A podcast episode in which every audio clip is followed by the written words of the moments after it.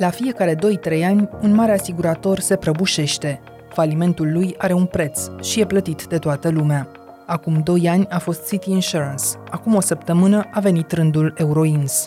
Ambele companii vânduseră milioane de asigurări auto fără vreo valoare reală. Ambele au scos banii asiguraților din România. Chemați în Parlament, șefii autorității care ar fi trebuit să prevină dezastrul au venit smeriți, dar au evitat răspunsuri la întrebări esențiale. De ce au asistat aproape impasibil la falimente în lanț? Cu ce argument și-au dat prime în timp ce supravegheau scheme ponții?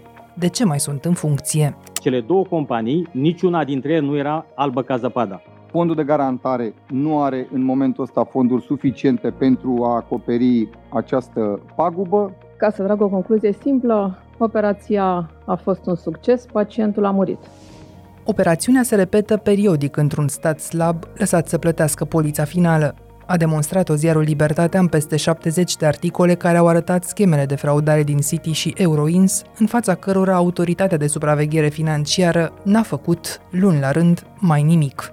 Despre un sistem de furt care se perfecționează cu îngăduința instituțiilor, despre amenințările și încercările de compromat cu care au de-a face cei care vor să-l devoaleze, vorbește în acest episod jurnalistul Cătălin Tolontan, coordonator editorial al cotidianului Libertatea și unul dintre autorii seriei de investigație a ziarului despre falimentele din asigurări legitimitatea noastră ca cetățeni este dublă de a ști ce se întâmplă cu ASF-ul, cu firmele de asigurări. Unu, că plătim ASF-ul din impozitele noastre și așa mai departe. Și doi, că banii aceștia, în mod specific, rămân banii noștri indiferent unde se mută ei și trebuie rulați cu asigurarea unei solvabilități care transformă în insolență orice încercare de a fi opac. Eu sunt Anca Simina și ascultați On The Record, un podcast recorder în care știrea primește o explicație. Cătălin Tolontan, n-ai venit uh, cu mașina azi, dar sunt absolut convinsă că și poliția ta, RCA, a crescut. Tu ești printre cei care au intuit valul ăsta încă de acum trei luni, când ați început în redacția Libertatea să investigați uh, falimentele din asigurări. Ce stare ți-a lăsat atunci constatarea că statul român a picat din nou în uh, capcana unei scheme piramidale pe care o plătim cum altfel toți? N-am intuit nimic. Nu?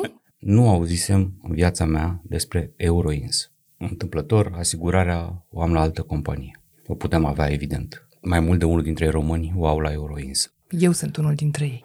Deci te bazezi pe statul român, care a preluat administrarea. Revenind, nu am știut absolut nimic. Ca aproape de fiecare dată, au știut însă oamenii din interiorul uh, instituțiilor vizate de presiuni, de posibile mușamalizări, care după ce au epuizat apelurile către șefilor, uneori și apelurile către parchete, ne-au căutat. Nu eram absolut deloc experți în asigurări, cu excepția colegului nostru Daniel Ionașcu. Am lucrat patru oameni la această investigație, Dan Duca, redactorul șef al Libertății, Ciprian Rangel, care este unul dintre editorii Libertății și Daniel Ionașcu, singurul expert în economie dintre cei patru. Ceea ce am simțit însă de la început, și aici e corect îndemnul tău să spunem ce am simțit, da, am simțit din partea oamenilor un interes extraordinar. Aproape invers proporțional cu interesul televiziunilor care, ca de obicei, în momente ca astea nu fac rapel la subiect, așteaptă și pornesc subiectul abia când presiunea este atât de mare din partea propriului public încât practic este de neevitat. Oamenii erau interesați de faptul că era vorba de tarifele RCA sau de faptul că era vorba de un furt cu acceptul statului? De ambele lucruri, aș spune. Una e să afli că a fost mărit RCA cu 71% pe date oficiale în anul 2022, numai într-un singur an, o inflație de 71% într-un singur an. La ce produs de pe lumea asta se poate regăsi? Și atunci ți se certifică și să afli că de fapt în spate sunt niște scheme ponții, era vorba de City în acel moment, care a dus schema respectivă la această creștere.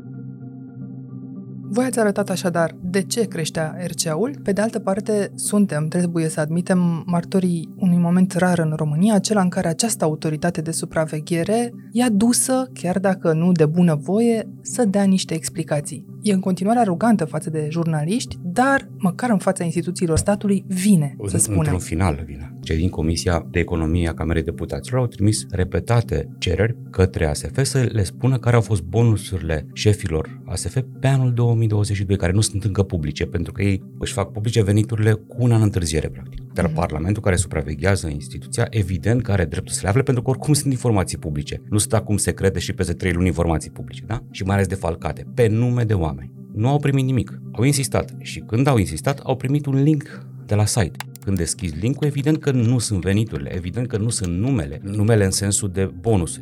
Bun, am aflat, bonusurile erau de 3 salarii, care erau date ca în vechile scenete cu Demrădulescu, erau date așa, o dată pentru merite excepționale, scufundarea unor companii de asigurări și creșterea RCA-ului, asta era meritul excepțional al conducerii, doi pentru ziua ASF, uh-huh. Mhm. ca ziua recoltei pe vremuri, și trei de Crăciun prima pomul de Crăciun, câte, cum se numea pe vremuri? Pentru președinte, câte 12.500 de euro net la fiecare dintre aceste trei prime, deci peste 35.000 de euro, la un salariu de 12.500 de euro net pe care le avea deja. Astea sunt cifrele pe care oamenii cred că e corect să le audă încă o dată. Toate astea pentru o instituție care era gândită să fie tare pe o piață complicată și mai ales să supravegheze. ASF-ul a fost creat tocmai pentru că existau riscuri de faliment în domeniul asigurărilor. Exact, preambulul legii asta prevede. Și a fost construită ca un zmeu. Se dovedește a fi altceva decât o pisică în blană de lup?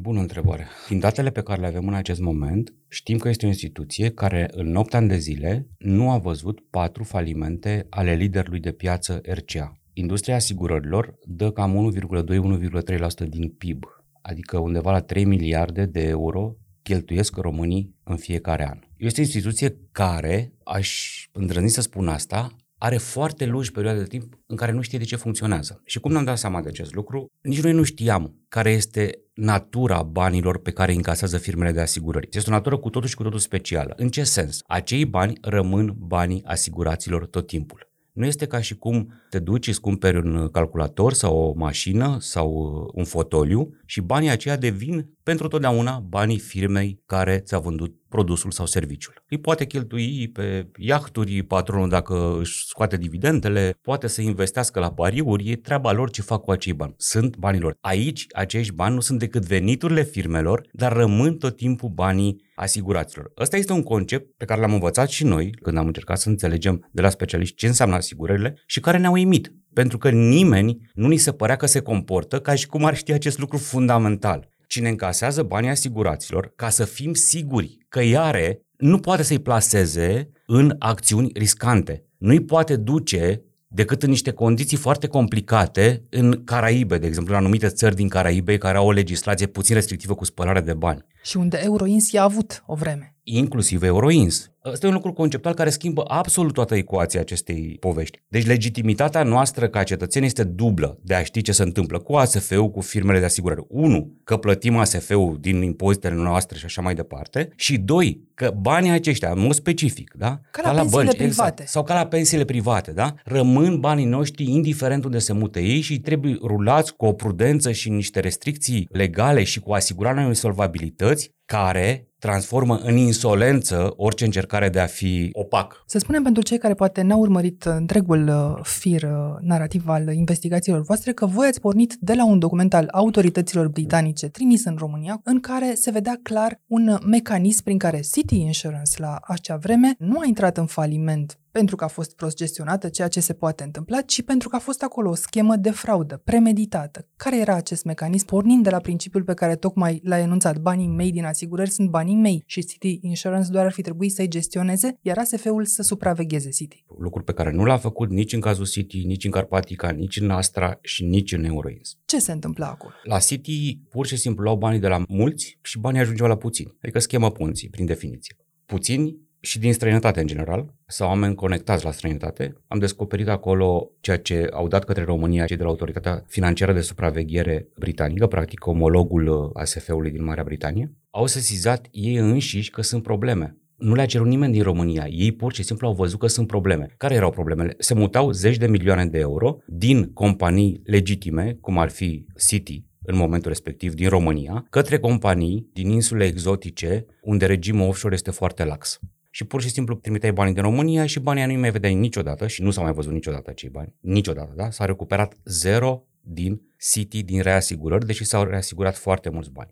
Și asta e foarte interesant. Pentru britanici o sumă de 50 de milioane de euro este mare li se aprind niște becuri da, pe un calculator, da, un calculator care este vegheat de un om. Că omul putea să zică, a, ok, s-a aprins un bec în privința României, nu mă interesează lucrul ăsta. Nu, există niște norme și există niște norme ale bunului simț financiar. Deci pentru ei 50 de milioane de euro este mult, pentru noi nu este mult sau nimeni din România nu s-a sesizat în privința acestor bani sau cel puțin nu s-a sesizat la timp, s-a sesizat după ani de zile. Pentru că britanicii i-au luat din 2017, în momentul în care au văzut că e ceva putre, da? Și insolvența City s-a petrecut în septembrie 2021. Vreme de patru ani de zile, nimeni nu a verificat cu adevărat pe City că nu au niște bani într-un cont elvețian, că nu exista nici măcar contul, că răspundeau de pe un e-mail fals auditorilor și ASF-ului când erau întrebați cei din bancă, între ghilimele, dar nu răspundeau cei din bancă, răspundeau cei din City sau, mă rog, complicii lor. Voi v-ați explicat cum a înghițit ASF gogoașa asta?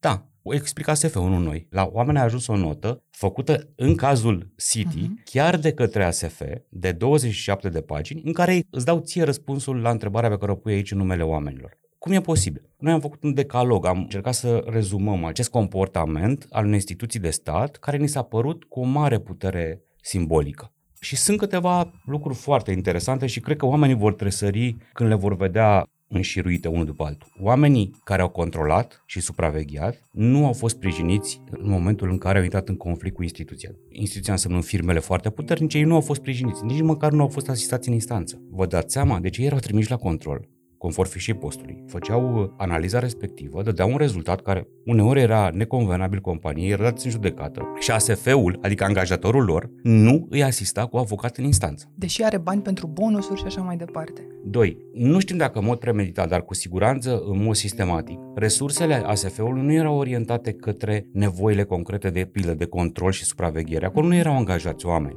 Erau angajați oameni în uh, cabinetele președintelui de pilă, da? Nicu Marcu. Practic, resursele erau orientate invers decât nevoile de supraveghere și control. Al treilea lucru foarte interesant, se temeau să ia decizii. Tergiversau cu ani deciziile. Și lucrul ăsta s-a văzut și la Euroins. Există mărturii, există stenograme pe care le-am publicat din interiorul Consiliului ASF, în care prima vicepreședinte a ASF-ului, Doina Dascălu, ajunge în situația în care se spune, uitați, Euroins a ascuns faptul că a respins din burtă peste 5.000 de dosare ale păgubiților, mm-hmm. nu ne-a raportat că aceste dosare au fost respinse, asta afectează solvabilitatea, au o contabilitate între ghilimele paralelă a acestor dosare, e timpul să le facem plângere penală, pentru că orice firmă din țara asta care nu raportează către stat ceea ce trebuie să raporteze și își face o dublă contabilitate, este instant raportată de către ANAF la parchet. N-au făcut asta. A spus să mai analizăm încă o dată. Deci, nu sunt sprijiniți de instituție, nu se lucrează în echipă, le este teamă să ia decizii, când iau decizii sunt absolut confuze, revin la întrebarea ta, așa a fost posibil. Temerea aceasta de a lua decizii se poate pune în legătură cu o formă, să spunem, de manipulare a publicului larg care a continuat să cumpere asigurări în anul acela în care nu s-au luat decizii. Eu însă sunt uh, în acest public. Puteam fi prevenită, nu-i așa? Efectul este acesta, evident. A, un alt lucru lupta cu aceste uriașe companii care au bani de lobby, de propagandă, de asistență juridică extrem de calificată și de agresivă uneori, se duce de către o instituție care nu alocă banii corect. Se spune în mod clar în această notă că nu reușesc să controleze, nu au instrumente IT, se trezesc cu niște zeci de avocați îmbrăcați la costume, scoși din cutie în momentul respectiv și mega competenți și ei se luptă cu un desktop în fața acelor avocați. Dar tocmai de asta, pentru că există atât de mulți bani în această industrie, ar fi obligatoriu să se întâmple ceea ce spui tu acum, da? Și anume să prevină oamenii să informeze. Oamenii să știe de fiecare dată. O instituție precum, să zicem, Euroins a intrat într-un plan de supraveghere. Ce înseamnă planul de supraveghere? Înseamnă că e mai puțin solvabil, atenție în momentul ăsta decât ar trebui să fie și decât alte companii, da? Să știi în fiecare moment care este starea, e ca la avalanșe. Dacă te duci la munte, există situații în care se spune riscul de avalanșe de la 1 la 5 sau de la verde la roșu este următorul. Așa ar trebui să funcționeze în mod normal aceste lucruri. Sau am constatat, așa cum voi ați uh, relatat pe larg, că există această strategie. Nu raportăm în interiorul unei companii. Au în uh, aplicațiile lor un câmp întreg în care dosarele voastre ale asiguraților uh, nu sunt incluse, tocmai ca banii pentru despăgubirile eventuale să nu fie puși deoparte. Vă spunem că ne-am dus la parchet. Exact. Decideți Exact. voi dacă Exact. vreți sau nu să jucați pe piața Exact. asta. Ori eu ascuns un an de zile. Voi, ca reglementator al pieței, suspectați, conform profesiei voastre, că cineva a comis o faptă penală pe banii noștri și pe sute de milioane de euro, că Euroins încasa peste 400 de milioane de euro în ultimii ani, pe an, da? 400 de milioane de euro pe an. Orice om care are un business, orice om care cunoaște un pic situația banului în țara asta, tresare. Cum adică avea un casăr de 400 de milioane? Da, 400 de milioane de euro. Niște uriașe companii care fac cam ce vor în fața unei uh, autorități a statului care își direcționează fondurile nu spre verificare, nu spre lupta asta concretă pe care ar trebui să o dea zi de zi cu acești uriași. Ce pol de putere ați descoperit uh, voi documentând uh, această piață în dreptul acestor companii? Cine controlează azi, să spunem, Euroins, dar și City. E foarte important cine controla City. City a fost controlat de către Dan Dobescu, cumnatul lui Adrian Năstase, fostul premier al uh, României, care Dan Dobescu mai fusese trimis o dată în instanță pentru o fraudă anterioară, și anume pentru Carpatica. E adevărat că în alta curte de casație și justiție a considerat că a fost nevinovat, se putea amesteca de data asta în calitate de proprietar în încă o companie de asigurări după un faliment îngrozitor, în urma căruia statul român a plătit cam 110 milioane de euro până în acest moment. Am numit Carpatica. Acum mergem un pic în trecut, dar și la firmele aparent mai mici, da? Bun. Dar, uitându-ne în dosar, am descoperit stenograme în care el făcea aranjamente în calitate de dealer de putere din zona asigurărilor și trăgea sfor să fie numiți tot felul de oameni unde? Foarte, foarte interesant. Nu în ASF, dar în alte instituții care grupau interesele asiguratorilor. Deci era un om extrem de influent și influența asta au spus procurorii și a pus-o în uh, folosul unei infracțiuni. Judecătorii au spus că nu și-a pus-o în folosul unei infracțiuni, dar ea a existat. Se vede în documentele respective. Deci acest om naște schema City, o duce ani de zile după un pattern care seamănă, ne vom lămuri în timp cât de mult, dar seamănă, asta putem spune clar, cu ce s-a întâmplat mai departe la Euroins. Și a mers înainte, încasând bani de la cei mulți și folosind banii într-o manieră care a fost șocantă pentru noi. Dau un singur exemplu, și-au dat prime de peste 30 de milioane de euro și bonusuri pentru că au păcălit statul au mimat că au dat un împrumut către City, au luat dobânzi și bonusuri pentru respectivul uh, împrumut. Împrumutul nu exista, dobânzile da, Exact, au și circulat. bonusul da. Exact. Era un împrumut de 50 de milioane și i-au luat dobânzi și bonusuri de 30 de milioane pentru un împrumut fals. Cu alte cuvinte, din banii asiguraților români au plecat în străinătate 30 de milioane pentru că firma a pretins că acea companie a fost capitalizată, dar n-a fost capitalizată cu 50 de milioane. Vorbim în euro aici. În dreptul Euroins, pe cine punem ca pol de putere? E vorba de o firmă foarte puternică din Bulgaria, Eurohold, care a cumpărat de la cehii, de la CEZ și businessul lor complet de energie din Bulgaria. Sunt unul din holdingurile importante ale țării vecine. Există doi oameni care s-au exprimat puternic, cel mai mult uh, Arsen Hristov, cel care este practic uh, conducătorul Eurohold și acționarul principal mm-hmm. atât în Eurohold și în Euroins. Ar mai fi un Paul Baird. Deci Bairdu are 10% din această companie. Și în momentul în care era clar că lucrurile nu mai merg, au spus facem și noi un audit intern și ne vom pronunța. Nu. Voi ați făcut un audit intern când ați intrat la această companie, iar acum suprapuneți peste controlul statului român, care este legal și singur legal, auditul vostru, nu recunoașteți auditul și analiza de solvabilitate a statului unde și voi, compania voastră a încasat peste jumătate de miliard în ultimele 12 luni? Ce tip de comportament al unei instituții internaționale care reprezintă peste 70 de țări este acesta? Mie îmi pare rău, de oamenii ăștia sunt irresponsabili. Ei nu-și dau seama că, făcând asta, pun în gura populiștilor exact sloganurile care le convin, da? Anti-europene, în primul rând. Anti-europene, anti-instituții, adică se va spune, domnule, o instituție internațională care are un interes, da, păi tu ești acționar. Pui o ștampilă de calitate peste o investiție, ca asta se înțelege, nu? Când Berd vine, pui o ștampilă de calitate. Și când vine o furtună, supra-auditezi tu statul român conform cărei legi?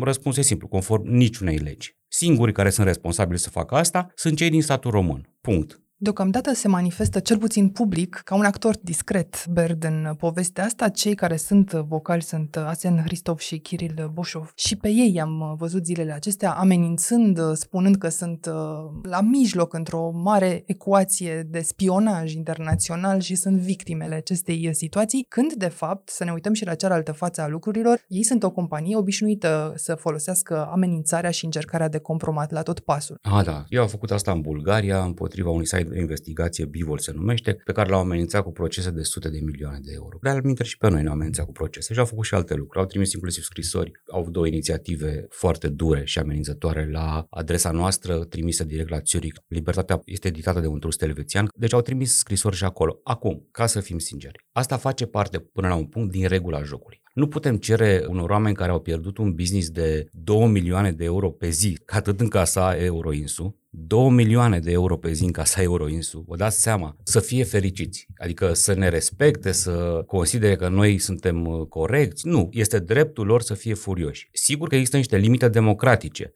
și există niște reguli pe care trebuie să le respecte. Vor, nu vor, sunt obligați să le respecte. Și șefii ASF care dau peste telefonul, care sunt uh, înregistrați în Parlamentul României, dau peste telefon jurnaliștilor sau fug prin birourile șefilor de comisie, dar și cei de la Eurohold. Agresivitatea la adresa jurnaliștilor nu se manifestă așadar doar din partea companiilor acestora uriașe care sunt deranjate în mod firesc în aceste momente, se manifestă și din partea ASF. Și tu te referi la un episod care poate a trecut neobservat pentru că televiziunile n-au insistat pe el, reporterul Libertatea Cristian Andrei a întrebat pe șefii ASF la sfârșitul audierilor de luni din Parlament. Totuși, n-ați răspuns la întrebarea despre bonusuri. Clarificați asta măcar cu noi ziariștii dacă n-ați făcut-o cu parlamentarii. Ați îngatat în 2022 prima de performanță? Da, aveți un fix și vicepreședintele Cristian Roșu i-a aruncat de mai multe ori foile pe care le avea în mână în telefon jurnalistului ca să nu poată fi filmat și i-a reproșat aveți un fix, pentru simplu fapt că insistă cu întrebarea asta. Câte bonusuri v-ați dat, domnul vicepreședinte, pentru acest succes pe care l-ați înregistrat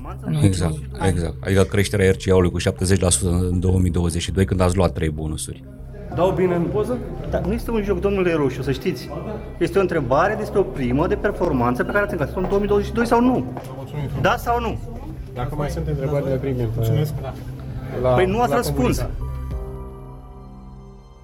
S-a petrecut totuși un proces interesant. Oamenii din România, profesioniști din România, au reacționat în fața acestui val de insolvențe. Patru în 8 ani și au spus în ultimele luni, domne, totuși e cam mult. Nu ne puteți fida și companiile care fac asta, și statul, și procurorii care nu anchetează, poliția, la nesfârșit. Nu vă puteți acoperi tergiversal la nesfârșit. Și oameni din foarte multe instituții, nu doar din ASF, din FGA, din Ministerul de Finanțe, au spus e cam mult. Totuși România nu este la nivelul de dezvoltare al unei țări care să permită tuturor care vin în România sau care sunt din România să-și bată joc de publicul ăsta. Și asta, într-un fel, noi am privit-o și ca un fel de recuperare a demnității. Prin profesioniști, adică nu prin sloganuri, nu prin negarea celuilalt, nu prin faptul că spunem că suntem buni pentru că sunt ceilalți răi și ne fac rău. Nu, nu, nu. Nu. Se întâmplă să existe oameni curajoși și în ASF, și în FGA, și în Ministerul de Finanțe, și în alte instituții, care să fie avut curajul să vorbească cu presa pentru că au spus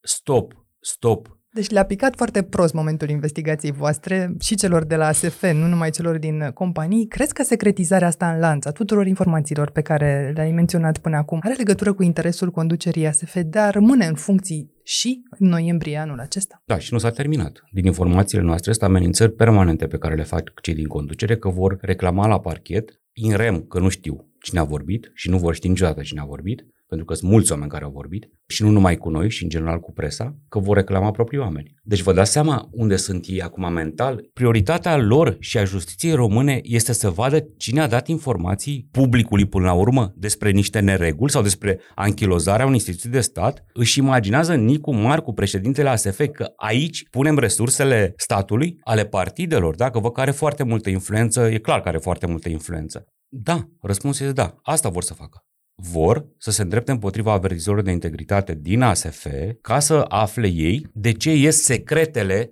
care secret oameni buni. Sigur, deliberările voastre sunt confidențiale, dar de fapt finalul lor trebuie să fie absolut public și explicat pentru motivul pe care l-ai invocat repetat în această discuție, că trebuie să știm. Sunt banii noștri. Exact. Cu peste 2 milioane și jumătate de votanți rămași cu RCA-uri fără valoare, granița dintre puterea și opoziția politică s-a dizolvat brusc. Politicienii amestecă de avalma soluții populiste de moment, fără a se pune de acord și asupra rezolvării fundamentale, depolitizarea unor instituții importante în stat. Revenim cu jurnalistul de investigații Cătălin Tolontan. Aqua Carpatica din România, patria apelor minerale. Am uh, pronunțat de mai multe ori pe parcursul acestei discuții numele lui Nicu Marcu și nu am uh, spus până acum cine este Nicu Marcu, de unde vine șeful ASF de azi și cum a ajuns acolo. Aici trebuie să-i dăm credit lui Radu Soviani în sensul că el a văzut mult mai repede cine este Nicu Marcu, adică a simțit nevoia de a face biografia acestui personaj.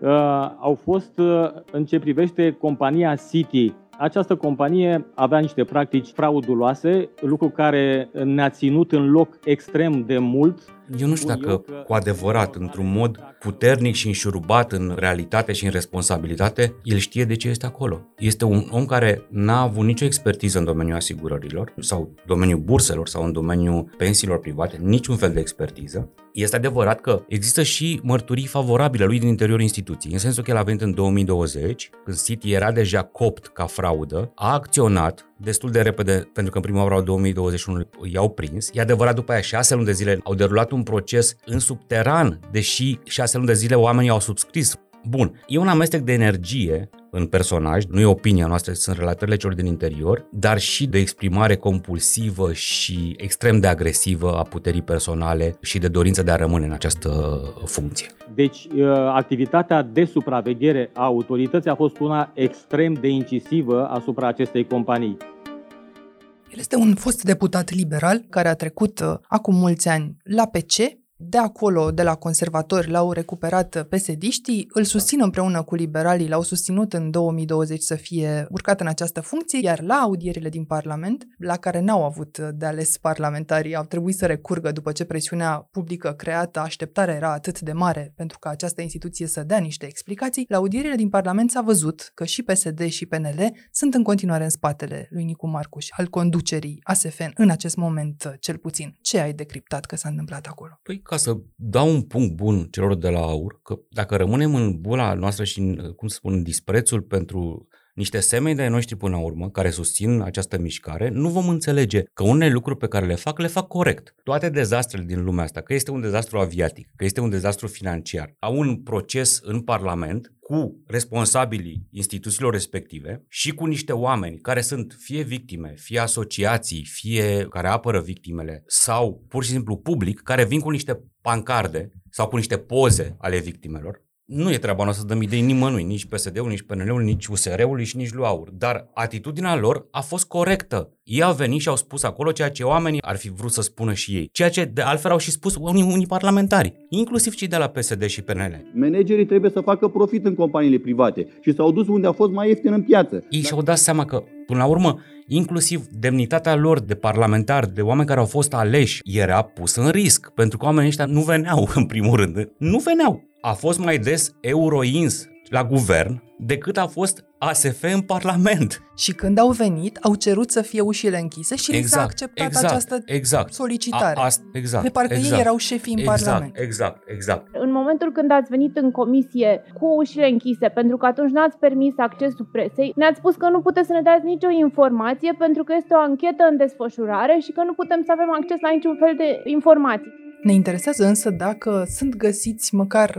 dacă nu vinovații, indicii asupra unor vinovății și în Parlament s-a eludat această problemă a vinovăției dar economiștii pe care voi i-ați consultat, ce spun? E o vinovăție care se poate pune în dreptul ASF, acest faliment în serie, chiar dacă o plătesc oamenii până la urmă? E Casa de Insolvență Transilvania, de pildă, care are obligația legală, fiind administratorul uh, judiciar, uh, lichidatorul companiei anterioare care a dat faliment City, a indicat o listă de 11 oameni către instanță pe care ei consideră responsabili nu pentru un faliment economic justificat, ci pentru un comportament abuziv al managerilor respectivi. Au început procesele în care s-a confirmat că transferurile de bani erau incorrecte și că contractele nu existau. Am făcut această paranteză ca să mă întorc la răspuns. Cred totuși că nu de la Parlament, nu de la Casa de Insolvență Transilvania sau alți lichidatori trebuie să așteptăm responsabilitățile din perspectiva infracțiunilor, ci de la cei care chiar trebuie să vadă dacă au fost sau nu infracțiuni și anume parchete. Da. Ok, între ghilimele, dăm în ASF și e foarte bine să-i monitorizăm în continuare, e foarte bine să rezistăm ca jurnaliști și ca societate presiunii unor mari companii și nu contează ce nație sunt, uh-huh. dar să le spunem stop, nu vă comportați cu această comunitate și cu această țară și cu acești cetățeni cum vreți voi. România are specialiști de top în multe domenii. Dacă ne uităm la ce se întâmplă în presă, eu simt nevoia să spun lucrul ăsta. Numai în ultimul an de zile câțiva jurnaliști români sau redacții din România au fost elogiate sau au făcut lucruri care au atras atenția la cel mai înalt nivel. Emilia Șercan a fost numită un simbol al curajului, cum nu are presa americană, de către unul dintre eroii presei americane. E vorba de Walter Robinson, omul care a coordonat Spotlight. Bun, Paul Radu este cofondatorul probabil celei mai puternice rețele internaționale de investigație durabile din momentul ăsta. OCCRP, o organizație nominalizată la Premiul Nobel pentru Pace. Cristi Lupșa, fondator al DOR, conduce în momentul ăsta unele dintre cele mai prestigioase premii europene Asta le știm noi că asta e meseria noastră, dar sunt absolut convins că în fiecare domeniu din țara asta, în sute de profesii există exemple asemănătoare. De oameni care știu să-și facă meseria, care sunt recunoscuți la nivel de top, că lucrează afară, că lucrează aici, care sunt români și care știu să facă lucrurile astea. Nu ne mai tratați de proști, că nu suntem proști. A, că nu ne mobilizăm de fiecare dată, că suntem lași, că nu știm, că înțelegem mai greu lucrurile uneori. Bun, sau dezinteresați, sau că nu mai sperăm, da. Suntem confuzi, da, e adevărat, dar nu suntem în niciun fel mediocri. Și ei sunt dublați, triplați de atâția și atâția oameni anonimi care vin spre noi, spre voi, spre ei, cu documente din interiorul instituțiilor în care lucrează, cu aceste adevăruri care simt că trebuie spuse. Ai de-a face de mai mult de 10 ani cu tipul acesta de avertizor de integritate care îți scrie, care te caută cu toată speranța. Ți se pare că s-a schimbat tipologia asta în ultimii ani? Sunt oameni poate mai încrezători, mai hotărâți în a afla adevărul? Pe de o parte vin mai des, evident, și simțiți asta și voi la recorder, e o presiune foarte mare pe instituțiile despre care ei cred și au probe că se bat pentru ei, că de fapt asta este ideea, da? Că te bați pentru ei, că te bați ca informațiile lor să nu rămână agățate așa într-un birou. Dar în același mai e ceva, s-a întâmplat ceva odată cu coaliția și cu lipsa competiției politice din România. Și îmi povesteau, uh, inclusiv Răzvan Luțac îmi povestea asta, Cristi Andrei îmi povestea același lucru și alți colegi, frica, și am sesizat-o și noi, cei care am investigat cazul ăsta la asigurări, se tem mai mult oameni decât înainte. Pentru că știu că orice ușă de birou ar deschide, dau de PSD sau de PNL sau de UDMR, care acoperă foarte, foarte mult din putere. Practic e un dezechilibru democratic în momentul acesta din cauza quasi-monopolului politic. Noi când spunem, a, guvernul ăsta e o coaliție care face ce vrea, o spunem aproape ca și cum ar fi un exotism. Nu, nu, nu, nu, nu, nu. Milioane de oameni care se angajează la stat în România și alte milioane care se angajează la privat, dar colaborează cu cei de la stat, suferă în mod concret din acest motiv și una dintre suferințe este că au mai puțin curaj să se exprimă. Asta este, nu sunt mai lași, nu, nu au devenit oamenii mai lași de pe... O legislatură pe alta. Exact. Au mai puțin curaj pentru că au mai puțină speranță că lucrurile se pot schimba odată dezvăluite. Și într-un fel, cazurile astea din asigurări îi infirmă, pentru că nimeni nu credea acum trei luni că se poate întâmpla ceea ce s-a întâmplat, și anume oamenii să înțeleagă, dar îi și confirmă pentru că, iată, avem niște responsabili ai ASF-ului care vin aproape cu impertinență în fața parlamentarilor. A, sigur, că ei când au ajuns în Parlament și-au dat seama de ceva esențial. A, noi suntem aici, de fapt, în fața aleșilor poporului român? A, deci ne întreabă cetățenii? A, despre banii lor? Mm, cam complicat. Adică e judecată primară pe care o facem toți și trebuie să ne întoarcem la fundamente. Fix așa este. Și stați că n-ați terminat de explicat. Mai aveți foarte multe explicații de dat, legitim, democratic. Pur și simplu nu pune nimeni presiune pe voi altfel decât democratic. Apropo de instituțiile de stat, ajungem la una dintre soluțiile pe care în aceste zile parlamentarii din toate partidele, inclusiv cei din aur, așadar și ai opoziției, le propun o companie de stat, un cec asigurări care să rezolve problema. Am uitat că tot cec a acoperit Groază. gaura FNI acum Groază. două decenii. Am uitat. Da. Uite, sincer, uitasem și eu. Eu aveam alt argument. Deci noi nu suntem în stare să supraveghem și să controlăm o piață dar devenim jucător pe piața asta? Adică noi nu avem competența să observăm ce fac alții, dar considerăm că putem să facem ceea ce noi n-am putut să observăm. Dar nu e mai simplu pentru ASF, o instituție de stat, să controleze o companie de stat? Vă dați seama ce va fi acolo, ce control între ghilimele va fi acolo. Nu spun că oamenii din serviciu public nu sunt buni, nu spun asta. Spun că nu asta e treaba statului. Treaba statului nu este să facă o companie care să concureze companiile private, să facă un jucător național. Lasă jucătorul național să se formeze natural dacă se formează cu capital românesc, lasă-l acolo. Oricum român lucrează toate aceste companii care au capital, nu contează, bulgăresc, olandez, austriac, italian, de pe piața de asigurări, lasă-i să funcționeze Deci mi se pare un populism absolut uh, deșanțat. Și venind în întâmpinarea argumentelor Eurohold, nu știu cum l-au folosit încă argumentul ăsta. Dacă aș fi avocatul lor, aș pune problema asta. Nu cumva statul român vrea să mă dea la o parte pe mine ca să vină cu o companie a sa? La guvern lucrurile nu se văd așa. Premierul Nicolae Ciucă a spus miercuri înaintea ședinței de guvern că înființarea unei companii de stat în asigurări este o idee foarte bună, o susține, a discutat-o deja cu CEC. Există două posibilități, să se înființeze compania nouă sau să preia de pe piață o companie deja existentă. Nu a cumpărat uh, banca de stat externă a României, nu a cumpărat o bancă privată acum uh, ceva vreme cu o sumă enormă și procurorii continuă să rotească și în jurul respectivei afaceri. Iată noi subiecte de presă.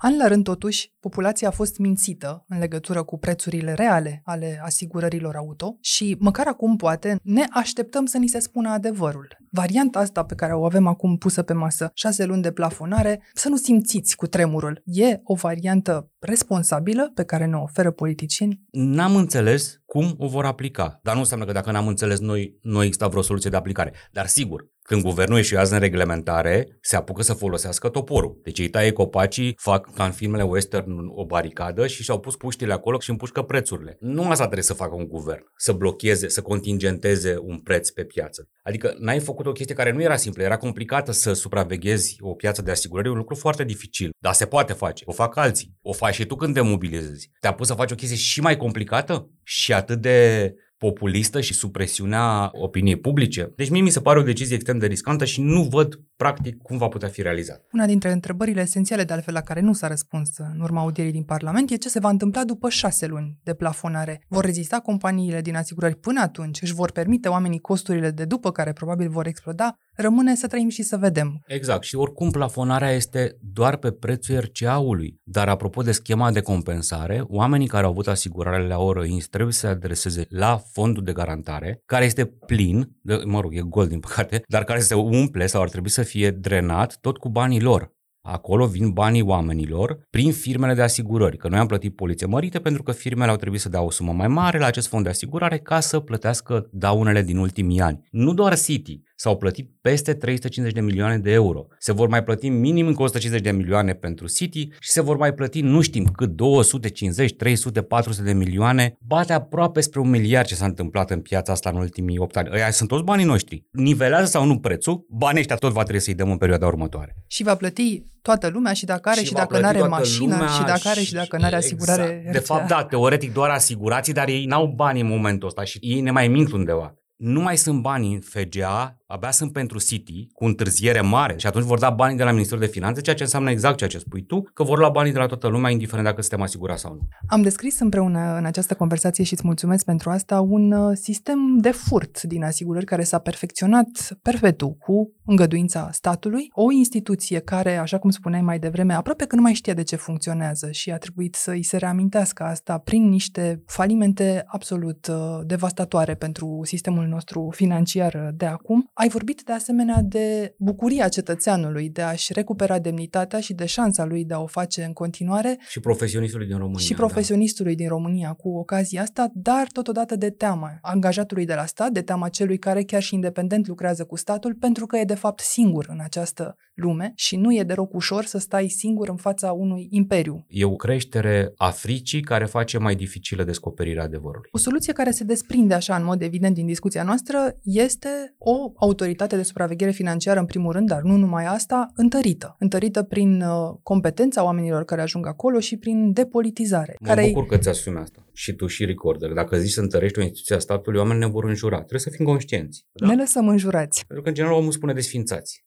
Nu avem nevoie nici de TVR, nici de ASF, nici de CNA, nu avem nevoie de nimic. Uitând că, de fapt, toate lucrurile astea au fost făcute printr-un program european de preaderare pentru ca România cât de cât să ajungă într-o fază în care să nu-și mai bată joc oricine de banii noștri, să nu mai vândă dezinfectanți diluați, să nu mai există abuzurile despre care le voi pe păduri, nu desfințarea, exact, e soluția. Dar vezi calea asta a întăririi instituțiilor statului? Vezi vestea care să ne vină din Parlament că se începe să să spunem, cu ASF-ul în această toamnă? A, nu, nu, că interesul Parlamentului, așa cum este el configurat în momentul ăsta și al oamenilor din Parlament, nu este să întărească instituțiile, din păcate. Este să lase lucrurile așa călduțe, pe bani foarte mulți. Nu știm cât va rezista bugetul României la lucrurile astea, pe de-o parte, dar nu știu cum va rezista nici societatea. Nu sunt optimist, dar uh, încerc să o citez ori de câte ori pot pe Rebecca Solnit, pe gânditoare americană, care spune că pentru mine optimismul nu este să spun că orice aș face lucrurile vor merge spre bine, ci că avem posibilitatea ca dacă nu mai stăm în spatele ferestrelor și ne implicăm, să alegem cea mai bună variantă pentru noi în calitate de comunitate și pentru noi ca persoane. Deci, practic, optimismul este o oportunitate, nu este o certitudine. Sunt sincer și, în general, mesajele mele sunt optimiste. De data asta însă nu, adică în momentul ăsta, în, în perioada asta a țării, nu sunt neapărat optimist, dar continuu să cred că ceva profesionalism așa clădit cumva invizibil aproape, s-ar putea să ne facă o surpriză uriașă, să creeze o masă critică. Nu-mi dau seama cum s-ar putea întâmpla chestia asta, dar încă o dată, pe instituții, pe total,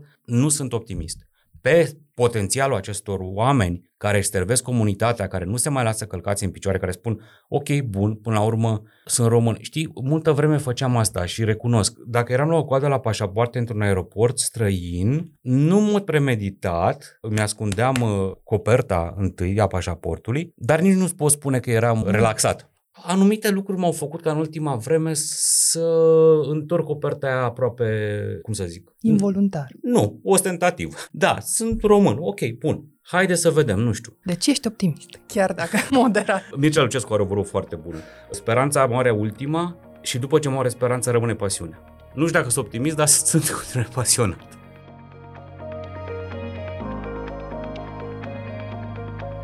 Ați ascultat On The Record, un podcast săptămânal produs de Recorder. Suntem pe orice aplicație de podcast și pe canalul dedicat de YouTube. Ca să nu ratați niciun episod viitor, nu uitați să dați subscribe. Pentru a urmări de aproape actualitatea, vă recomandăm să ascultați știrile zilei, rezumatul audio al informațiilor relevante realizat de Filip Stan David și actualizat de luni până vineri pe YouTube și pe platformele audio. Iar dacă vreți să fiți parte a comunității Recorder, ne puteți susține printr-o donație sau completând formularul 230 pe www.recorder.ro susține. Contribuțiile voastre ne vor ajuta să producem mai mult conținut. On the Record are ca editori pe Cristian Delcea și pe Mihai Voinea. Eu sunt Tanca Simina, ne reauzim vineri.